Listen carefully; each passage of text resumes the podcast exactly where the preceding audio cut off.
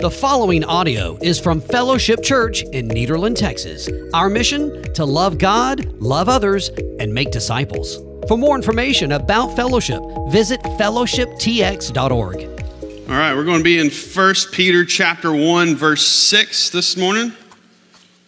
1 Peter chapter 1 verse 6. If you don't have a Bible, there should be one there in front of you. Uh, Last week we started this study in the book of First Peter, and we talked about Peter's purpose in writing the book. We uh, saw in chapter 5, verse 12, uh, where he gives us his purpose in writing. He says, Through Silvanus, a faithful brother, as I consider him, I have written to you briefly in order to encourage you and testify that this is the true grace of God. So stand firm in it. So, Peter uh, was preparing the hearts of these early Christians for the persecution that was on the horizon. Uh, if you remember last week, I told you uh, that this, Peter's writing this shortly before Nero just goes crazy and starts uh, allowing sanctioned persecution of the church. And so, Peter is preparing the hearts of these Christians. He wanted to encourage them by reminding them of the gospel and challenging them to stand firm. And he wanted them to remember the source of their salvation, that their salvation was from God alone, through God alone. The product of their salvation was new life and new hope, that salvation produces something in our life. He wanted them to remember the sufficiency of their salvation, that Jesus' death and resurrection was and is enough. He wanted to remind them the reward of their salvation, that the reward of salvation is eternal intimacy with God. And the promise of their salvation is that they were eternally secure. And so last week we talked about the caveat of eternal security being real faith. That yes, once saved is always saved. But once saved doesn't necessarily mean that someone just says a prayer. Once saved means that you genuinely put your faith, hope, and trust in Jesus. So, uh, several years ago, I was doing student ministry and I went to one of the middle schools here in town. This is, man, 15 years ago probably. Uh, I was at Central Middle School, and uh, back back then they would let me go in the lunches and pass out flyers to every kid for an event that we would have, which was awesome. And so I happened to be at Central Middle School this day, and I'm passing out flyers, inviting kids to um, this event that we were having at the church. And I had um, kind of like basketball sweatpants, like the Adidas ones. And then I had this jacket that was a Sprite, like NCAA tournament jacket that my dad got because he works for Coke, not because I was part of any kind of NCAA double whatever tournament. And so I was wearing that, and I had this San Antonio Spurs hat, which I don't even know where I got it from because I'm not a San Antonio Spurs fan. But I'm wearing this San Antonio Spurs hat, this jacket, these pants, and I'm walking around passing out flyers, and some kid walks up to me and he's like, Oh my goodness, do you play with the Spurs? I'm not proud of this, but in the moment, it was a moment of weakness, and my response was, Absolutely, I do. Which was funny until I literally had a line of students asking for my autograph. to which I signed all of their notebooks that day as some random name who they have no I mean I didn't I just signed a random name. It was hilarious. Like what, what's what's most funny about that is uh, if like I I'm six five so I'm, I'm fairly tall, but uh, I have zero athletic ability. Like those of you who've been there on Wednesday nights, like you know, you know, you've seen it. I don't have any kind of athletic ability. And if you've ever seen me play basketball, it's even worse. The only thing that like allows me to do anything with basketball is that usually I'm taller than the other people playing, and so I can get rebounds and stuff. But I can't jump like at all, and, and, and so there's no athletic ability at all. So I may I may have looked the part back then. I was a little skinnier, and so I was real like lanky and I had all this basketball looking stuff on, and, and these kids, they bought it, hook, line, and sinker. Like, it started off with just like one or two kids asking if they could have my autograph, and I'm, I'm not lying. It ended up with probably 25 to 30 kids in a line to the point to where it became a distra- distraction. And I was like, I'm going to get kicked out of this school. So, like, left and went and hid for a little bit till that lunch was over, and then I came back for the next lunch. And then in the next lunch, some kids were like, We heard that you played for the Spurs. Can we have your autograph? I was like, I'm going to have to leave. I'm going to have to leave the school and not be able to pass out flyers anymore. I looked the part, but obviously there's, there's zero ability there, no ability at all. And, and this is something that I believe is plaguing the modern church. We've got a lot of people who are playing church, but there's no evidence of real faith.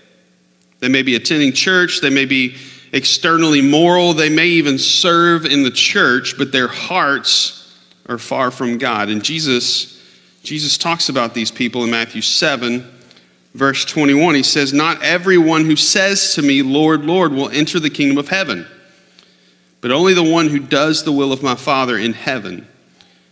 On that day, many will say to me, Lord, Lord, didn't we prophesy in your name, drive out demons in your name, and do many miracles in your name? Then I will announce to them, I never knew you. Depart from me, you lawbreakers. That's a sobering passage, right? That's a sobering passage. These are people who thought that they were doing it all right. They, they were doing all the stuff, they thought they had it all figured out. But Jesus responds to them Depart from me, you lawbreakers. There was this era in church culture, and I don't know that it's even really ended yet, of this say this prayer after me kind of model. You know, you give an invitation, repeat this prayer after me, and I get it, but I feel like it's yielded a lot of people that don't truly get it. You know, that, that they, they recited a prayer after some preacher, but they didn't understand what real faith is. I, uh, I've been to youth events before where the youth leader or the preacher or whoever was there literally had everyone in the room just recite this prayer like it's some kind of magical spell. Like if you just say these words, you're good. That's nowhere in this book. That's nowhere in this book. And if I'm honest, I feel like it's done a lot of damage to the church. Reciting a prayer means nothing without real faith. Being baptized means nothing without real faith. Going to church means nothing without real faith. Mark 16, 16, whoever believes and is baptized will be saved, but whoever does not believe will be condemned. Without real faith, there is no salvation. So, what does real faith look like? That's what Peter gets into in our text this morning. So, let's read together 1 Peter chapter 1, verse 6. It says, You rejoice in this, even though now for a short time, if necessary, you suffer grief in various trials, so that the proven character of your faith, more valuable than gold, which though perishable is refined by fire, may result in praise, glory, and honor at the revelation of Jesus Christ Though you have not seen him, you love him. Though not seeing him now, you believe in him, and you rejoice with inexpressible and glorious joy, because you are receiving the goal of your faith, the salvation of your souls. Concerning this salvation, the prophets who prophesied about the grace that would come to you searched and carefully investigated. They inquired into what time or what circumstances the Spirit of Christ within them was indicating when he testified in advance to the sufferings of Christ and the glories that would follow. It was revealed to them that they were not serving themselves but you. These things have now been announced to you though, through those who preach the gospel to you by the Holy Spirit sent from heaven. Angels long to catch a glimpse of these things. So, what is Peter saying about real faith? What is he teaching us about real faith? One, real faith is joyful in suffering. Real faith is joyful in suffering. Peter says, Rejoice in this. What is he talking about? What is this? This is referring to what we finished up with last week verse, uh, chapter 1, verse 5. He says, You're being guarded by God's power through faith for a salvation that is ready to be revealed in the last time. So, this idea that God is guarding our salvation by means of our faith, that if our faith is genuine, it will endure, and one day we will see the completion of our salvation, and that's what we rejoice in.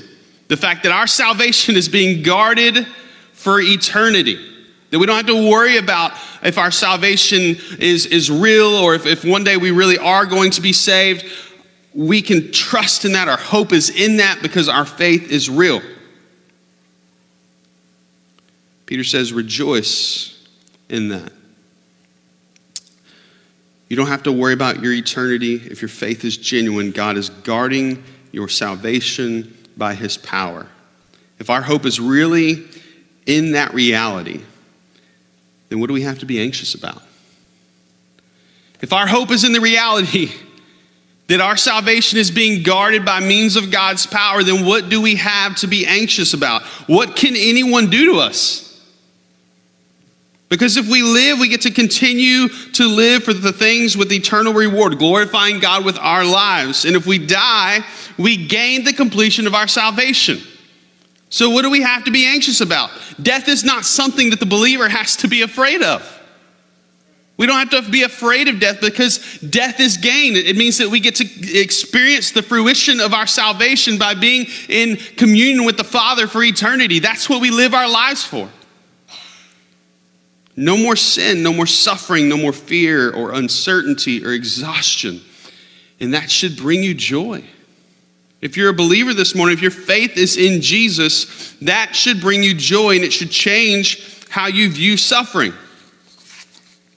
A couple weeks ago, when Julian preached, he pointed out that whenever I work, it's hard for me to like turn the switch off. Like if I'm focused on a project, I don't, it's hard for me to focus on anything else. And I, I like to finish whatever I'm working on before I move to the next thing. I'm like that even when I eat. Like when I eat, I eat one thing at a time make my way around the plate, get it done, and then, and then we're good. It's just how my mind works. And so uh, last week, some of you guys may have noticed we've been doing some construction work. We had, we had a little plumbing issue during VBS, and so we had to redo the bathrooms over here. Uh, well, last Sunday, we had to go reinstall all those toilets. And, uh, and so we had a few guys up here helping out with that. And uh, Carter decided he wanted to come up with uh, and, and, uh, and help with that. Well, he ended up playing in the gym while we were installing toilets. And uh, we got to this point to where uh, we had some like issues installing the toilets in a couple of the bathrooms because the flange where the toilet connects to was all messed up. And man, that is an irritating thing. Like I was getting so irritated and frustrated. I had to go back to Lowe's and get more parts. And I'm like, I'm focused, so focused on what we're doing. And I'm in Lowe's trying to find what kind of part that's going to work for our situation. And I'm looking at all the different things that they have. And I get this phone call from Carter. And I answer, and he's like, What are we having for dinner? I was like, Are you serious? Are you seriously calling me right now, asking me what's for dinner? Like, I could care less what's for dinner right now. I'm, that's the furthest thing from my mind. I am focused on what we're doing right here. I don't care about dinner. Don't call me again unless you're dying, okay? And, uh, and, and, that's, that's, that's how I work. Even, even like sometimes in the office, I'll get so focused on something that we're doing that I'll just work through lunch and, and, and continue to work because I, I want to finish what I'm doing. I get, I get real focused like that. And it's not that eating isn't important or that I wouldn't have eventually started feeling the pains of being hungry. I, I like to eat, I don't typically skip meals. It's just that in my mind, it pales in comparison to the importance of finishing the task. There have been times, like I said, that I'll get to the end of the workday and still haven't eaten because I was so focused on what I was working on. Those are very few and far in between because, like I said, I like to eat. Real faith doesn't mean we don't mourn suffering. It doesn't mean that we don't feel the pain and heartache that comes along with suffering.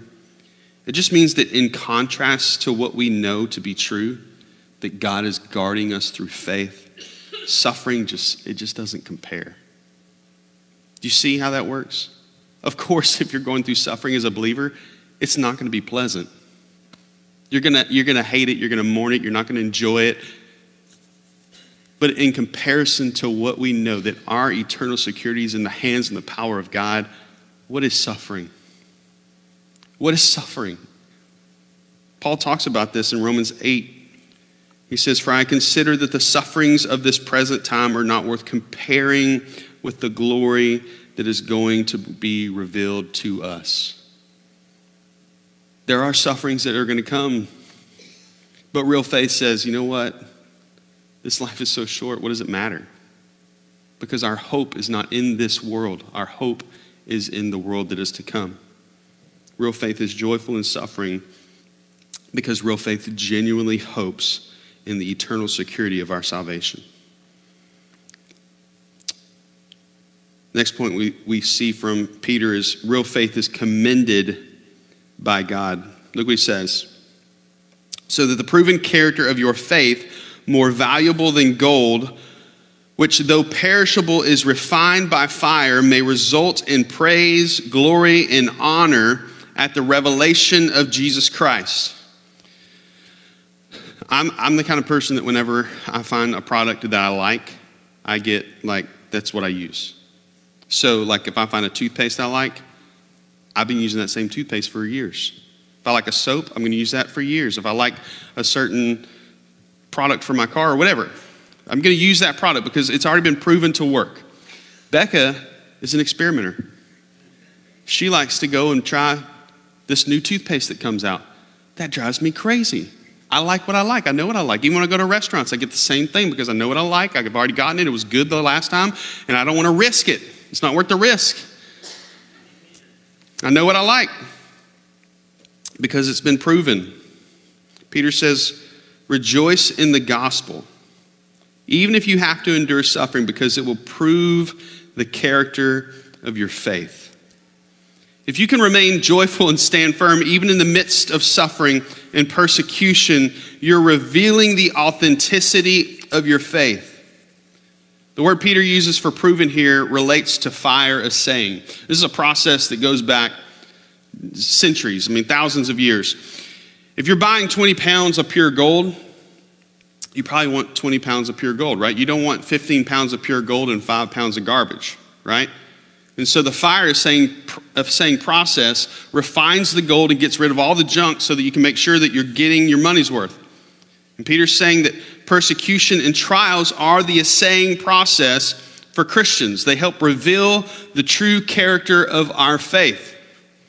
I saw this video this week on the internet of this, uh, this guy who was, uh, he was uh, impersonating a police officer. And he was good. He looked like the real deal. He had bought himself the car. He had a car that was black and white with the lights. He, uh, he had the outfit, he had the vest. I didn't even know you could buy that junk on Amazon. He had the AR 15 in his trunk. He had a badge. It was plastic, though. He, that's where he cut it. If he would have had the metal one, he might have got away with it. And so he's in this other district, and he's saying that he's from like a county a little ways away. And these cops can kind of tell that, that he's not real. And as they test the guy, it becomes more and more apparent that this dude is full of baloney. I'm telling you, he looked the part. He had it all, but he was not the real deal. He was not the real deal. When he was tested, it became evident that he was faking. We've got a lot of people playing the role of Christian. In the church today, we've got a lot of people playing the role of Christian. They wear the Christian t shirts, they carry a big old Bible around with them, they talk the talk, they look the part, but truth is, when tested, it will become evident that they are just not authentic. And Jesus talked about this one as well in Matthew 13, verse 1. He says, On that day, Jesus went out of the house and was sitting by the sea, and such large crowds gathered around him that he got into a boat and sat down, sat down while the whole crowd stood on the shore. Then he told them many things in parables, saying, Consider the sower who went out to sow. As he sowed, some seed fell along the path, and the birds came and devoured them. Other seed fell on rocky ground where it didn't have much soil and it grew up quickly since the soil wasn't deep. But when the sun came out, it was scorched, and since it had no root, it withered away. Other seed fell among thorns, and the thorns came up and choked it. Still, other seed fell on good ground and produced fruit. Some a hundred, some sixty, some thirty times that was sown. Let anyone who has ears listen. So, Jesus gives three examples of seed that didn't survive the trials of nature. One was taken up easily by birds, one was burned up by the sun, the other was choked out by thorns. When trials and adversity struck, the character of their faith was real, or was revealed that it just wasn't true, it wasn't real. Peter says, the trials and persecution come to test the authenticity of our faith. Not so God can decide who's real or not. He already knows that, right? God already knows. He sees straight into the heart of man. The test is for those that are the real deal, so they can be encouraged by the authenticity of their own faith. Peter says that's more valuable than gold, which is imperishable. When our faith is tested, it grows stronger and stronger, and that stronger faith leads to commendation from God. Peter says that real faith results in praise and glory and honor at the revelation of Jesus Christ. God honors those who are the real deal. Matthew 25, 23. His master said to him, Well done, good and faithful servant. You were faithful over a few things, I will put you in charge of many things. Romans 2:29 on the contrary a person is a Jew who is one inwardly and circumcision is of the heart by the spirit not the letter. That person's praise is not from people but from God. What an amazing promise. How crazy is that? That we don't even deserve to be like even recognized by God but yet here he is offering praise and glory to us commending us for our real faith As a young man, one of the things that you long to hear from your father is, I'm proud of you. Right? We can, guys, we can relate to that. We want our fathers to be proud of us. We long to hear, for, for uh, to hear those words from them. But can you imagine the feeling of hearing Jesus say, Well done, good and faithful servant? Can you imagine what that's going to be like? What an amazing gospel. What an amazing gospel. We believe this story that, that Jesus gave himself for us, and that we put our faith in that, not only does he save us of our sins, but he commends us for our faith. What an unbelievable gospel. Real faith is joyful in suffering, is commended by God, and real faith yields sanctification from the Spirit. It says, Though you have not seen him, you love him. Though not seeing him now, you believe in him and you rejoice with inexpressible and glorious joy because you are receiving the goal of your faith, the salvation of your souls. We had an awesome time yesterday. We got the opportunity to go out to Avery Trace Apartments right here across the, uh, the way. And uh, we set up a tent out there. They had a little community event for their, the people that were living there. And uh, our tent, we just kind of had a little Plinko board where kids came and they dropped the little coin in, let it do the Plinko thing, and wherever it landed at the bottom, we had little categories like T-shirt, water bottle. Um, there was a bunch of candy ones, um, just some different options. And one of the options at the bottom of the thing was a gift card. So we ended up having kids line up, and it was probably the same kids pretty much through the whole thing. They would line up, do their thing, and go right back to the back every single one of them was dying to get that gift card. And when one of them would get it, they would all freak out. They'd be like, "Yeah!" And then they would uh, they would get like really like strategic with it as time progressed because we only had so many gift cards we were giving out, and they already knew that. So uh, one would get it, and then the rest of them would be like, "All right, we're going to change our strategy. We got look. He put it right there. He started there, so that's where we got to start." And then they, I mean, they were like intense with it. They were very passionate about trying to. Uh, to get that, that, that thing. And they would work out their strategy, they'd be really intentional, and they had a goal. They had a goal to win the gift card, and when that actually happened, it was such a huge celebration. It was awesome to see. Peter says real faith is not seeing God, but loving Him and believing Him anyway. even though we don't get the opportunity to see Him in person, we still believe and we still love Him, evidenced by our obedience to Him we've said this before, but it's important that we constantly reiterate this so that we can understand. It's one thing to say that you love God, that you believe in God. It's another thing for that to really be true. And the only way it's true is if you walk in obedience to Him. Even though we don't get the opportunity to see Him in person, we still believe and we still love Him. And the goal of that faith is the salvation of our souls. Notice he says, We rejoice because we are receiving. present tense. We work or we see the work of the Spirit in our lives now. We see the Spirit changing our affections, right? If you've professed Christ and the Holy Spirit lives inside of you, you see the Spirit moving in your hearts and changing you into a new creation. And He changes your affections, right? The things that you used to love and were passionate about, when you come into a relationship with God, the Holy Spirit changes you, and the things that you used to once love aren't so much things that you love anymore. You love different things. The appetites that you once had, the things that you were hungry for in life, not so much anymore. Now you're hungry for the things of God. Your attitude and how you view life, you view the world that we live in, that changes when you come into a relationship with God. That's the process of sanctification. That's the Holy Spirit changing you and making you into a new creation. All of that is evidence that we are being sanctified by the Spirit. No, we're not perfect. But by God's grace, we're not who we once were either. The goal of our salvation is being received. We're being saved even now into the completion of our salvation when we're in eternal communion with God in heaven. Paul talks about this as well in 1 Thessalonians chapter 4, verse 3. He says, For this is God's will. You know what God's will is for your life? This is it, your sanctification that you keep away from sexual immorality, that each of you knows how to control his own body in holiness and honor, not with lustful passions like the Gentiles who don't know God. This means one must not transgress against and take advantage of a brother or sister in this manner because the Lord is an avenger of all these offenses, as we also previously told and warned you. For God has not called us to impurity, but to live in holiness. Consequently, anyone who rejects this does not reject man, but God who gives you his Holy Spirit. It's God's will that you are sanctified by the Holy Spirit. That's what God wants for your life. If you've professed Him, the Holy Spirit lives inside of you, and His will for your life is that you don't continue to walk in sin, but that your life is radically changed by the gospel that you say that you believe in. It's His will that we don't live in, in, in impurity, but in holiness. Salvation isn't just about our final destination. You get that, right? Salvation isn't just about heaven or hell. Salvation is about freedom from sin.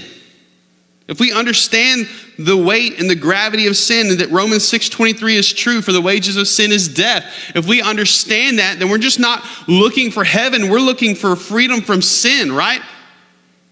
And that happens now. God's Spirit is moving in you, changing your affections, changing your, your, your, attitude, changing who you are as a person so that your desires aren't as much for the things of this world. The Spirit of the living God sanctifies us, and we're being saved even now from the grip and stronghold of sin in our lives. Peter says this brings an inexpressible and glorious joy. Why? Because it proves that our faith is genuine. If you can see God at work in your life, that strengthens you because you know that your faith is real. Right? You see God moving. You don't see Him with your eyes, but you see His effects in your life. Your life has been changed by this gospel that we believe in. When we see God at work in our lives, it encourages us and strengthens our faith even more. Peter's last point is this real faith understands salvation's greatness. Look what he says. Concerning this salvation, the prophets who prophesied about the grace that would come to you searched and carefully investigated they inquired into what time or what circumstances the Spirit of Christ within them was indicating when he testified in advance to the sufferings of Christ and the glories that would follow. It was revealed to them that they were not serving themselves but you. These things have now been announced to you through those who preached the gospel to you by the Holy Spirit sent from heaven. Angels long to catch a glimpse of these things. When I was 16, my parents gave me a truck. I didn't have to pay for it. I didn't have to pay for the insurance for it. I didn't have to pay for gas for it. And you know what?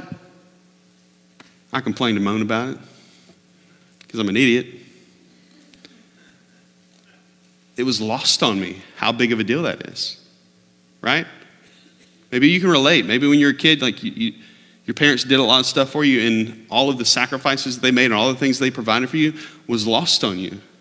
Just, I just didn't get it. You know, I didn't understand the true weight of it. And a lot of people are like that with the gospel. They just don't understand the true weight of it all. That's why they can so easily claim to have faith, but live a life that completely rejects the gospel.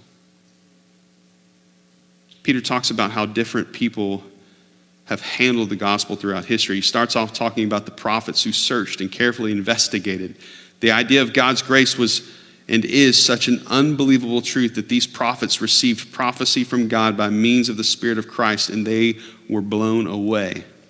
Hearing of the sufferings of Christ and the glories that would follow led to a joy and passion, and these guys couldn't help but proclaim this message to their people. Look at Isaiah 45, one example, verse 20. Come, gather together, and approach, you fugitives of the nations. Those who carry their wooden idols and pray to a God who cannot save have no knowledge. Speak up and present your case. Yes, let them consult each other. Who predicted this long ago? Who announced it from ancient times? Was it not I, the Lord? There is no other God but me, a righteous God and Savior. There is no one except me. Turn to me and be saved, all the ends of the earth, for I am God and there is no other.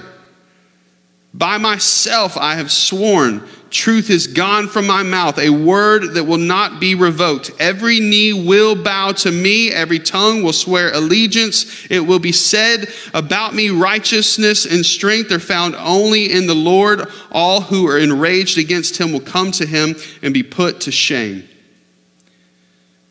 These inspired words of hope prepared the way for the fruition of their message, the life, death, and resurrection of Christ, and they served generations. Peter says the prophets spoke of this gospel, and now the same message has been preached through the power of the Spirit to the hearts of believers. That's how big of a deal this gospel is. God has been working out his plan of redemption since the fall in the garden right? You read through the pages, and God is at work from the very beginning, paving a way for redemption of his people. And if we have a genuine faith, we'll understand how big of a deal this is. Like the prophets before us, we'll search and carefully investigate it. We'll study it. We'll live it. We'll proclaim it. Peter says angels even long to catch a glimpse of these things. What does he mean by that? The angels have been part of the gospel story since the beginning, right? They've been there. They proclaimed the coming of Christ. They were there when he resurrected, resurrected. It's not that they don't know it, they've just never experienced it. They don't receive redemption and they're amazed by it. But we get to experience the love and mercy of God, and that shouldn't be something that we grow callous to. I think that's where the church is at today. I think we've just heard this message so much that we've kind of grown callous to it, and it doesn't really affect us or stir our hearts as much as it should. It's kind of become lost on us. There's a song by an artist named Matt Papa. He's an awesome uh, worship leader. He writes really good stuff. He wrote a song called This Changes Everything. I'm going to read some of the lyrics to you. It says, I grew up in a little town, used to sing in the old church house. There in the pew where I used to hide, I learned the story about a man who died. Well, I was sure I heard that he had got back up, but when we broke the bread and drank the cup, it seemed the faces told another tale. They were as dry as the bread was stale. Did I miss something? Was I not supposed to cry? Did they hear the preacher? Jesus is alive.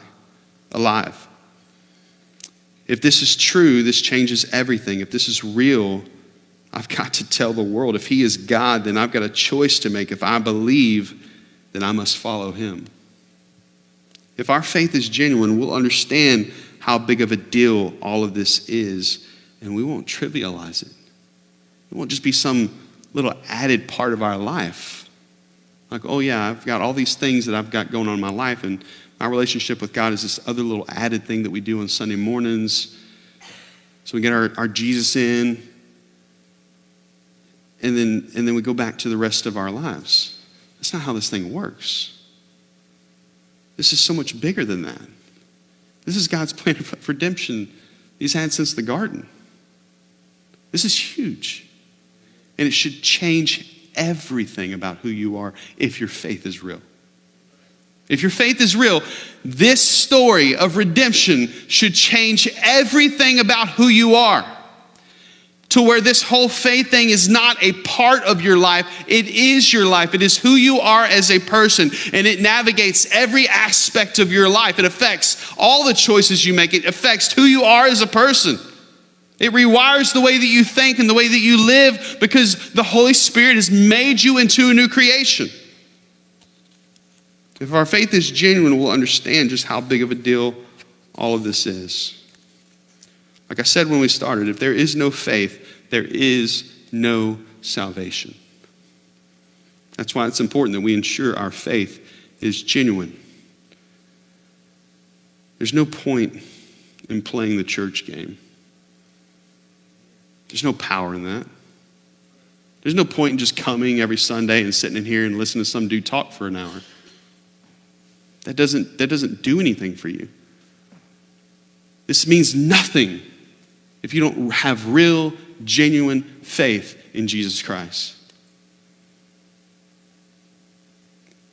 The community of the church means nothing without community with the, with the Father. The morality of the church means nothing without the sanctifying power of the Spirit. And here's the, here's the deal real faith is harder because it requires that you surrender. Right? Church attendance, that's easy, man. Anybody can wake up and be at the place at 10:30 in the morning for an hour and check that box. That's easy. Anybody can say, I'm a Christian and wear Christian shirts and check all the boxes that we say is important as a, as a Christian culture. Anybody can do that. That's easy stuff. And it's easily controlled by you, right? You can control that. It's a whole nother thing to surrender your life to Jesus and say, All of this is yours. My faith is in you. I'm going to do things your way. Do with what you will with my life. That's a lot harder. That's a lot harder. Real faith is harder, but it's where real life is found. All of this is meaningless if there's no genuine faith. Real faith is joyful in suffering. It commend, it's commended by God. It yields sanctification from God, and it understands salvation's greatness. Would you stand with your heads bowed and your eyes closed?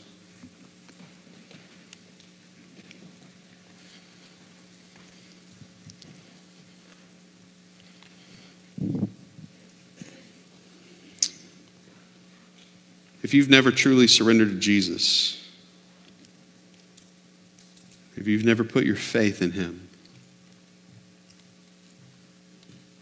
my prayer is that the Spirit is moving in your heart this morning,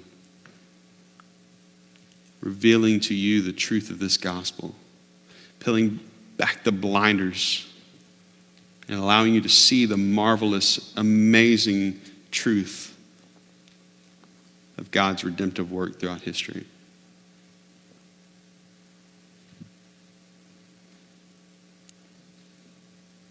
And if that's true about you, my hope is that this morning that you will choose to surrender your life to him.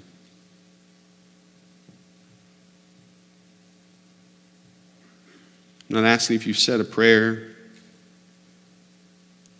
because saying a prayer means nothing if your heart hasn't truly surrendered. If you're questioning if your faith is real or not, put it to the test. Is there sanctification in your life? Can you see the Spirit at work in your life, changing you into a new creation? Have you seen God at work changing your affections, the things that you love? Or do you love the same things the world loves? You've seen the Spirit at work in your life, changing your appetites, or do you still hunger for the same things the world hungers for? You see God at work changing your attitude, or do you still think like the rest of the world? If the answer is no, the truth is you haven't surrendered in faith because real faith yields sanctification from the Spirit. So if that's true about you, my hope and prayer is that you'll do that today. That you'll choose here and now to surrender your life to Christ in faith. You'll stop playing the church game. You'll stop doing the Christian culture thing just for the sake of doing it, but that you'll truly surrender in faith and make Jesus the Lord of your life. And if that's you, we would love an opportunity to talk to you about that. We would, we would love to be able to walk you through the scriptures and show you what it means to truly surrender your life to Christ. Here in a minute, the band's going to sing. There's going to be a couple of people standing here in the front. They would love to talk to you about that. If you're not a come down front person, that's okay. There's a card in front of you. Fill it out. We'll call you this week, talk to you about it. Fill it out, drop it into the box on your way out. But if God is calling you to salvation this morning, if He's speaking to your heart, revealing to you that